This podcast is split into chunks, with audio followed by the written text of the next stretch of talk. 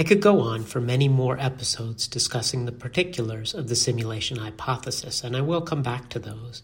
But for now, I want to climb back out of our pit of assumptions and explain why it's an absolutely awful theory. From an epistemic point of view, the best theories are the ones that are manifestly wrong.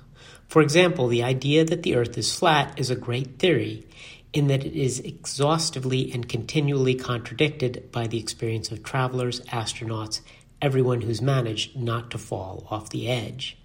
The next best theories are the ones that have overwhelming evidence in their favor, like the one that says the Earth is basically a spinning ball that orbits the Sun.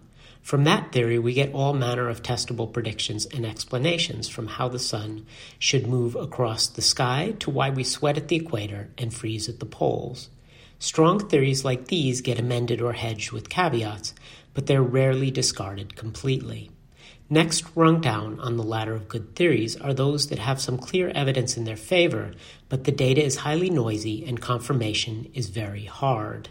I put all theories related to catastrophic global warming in that category.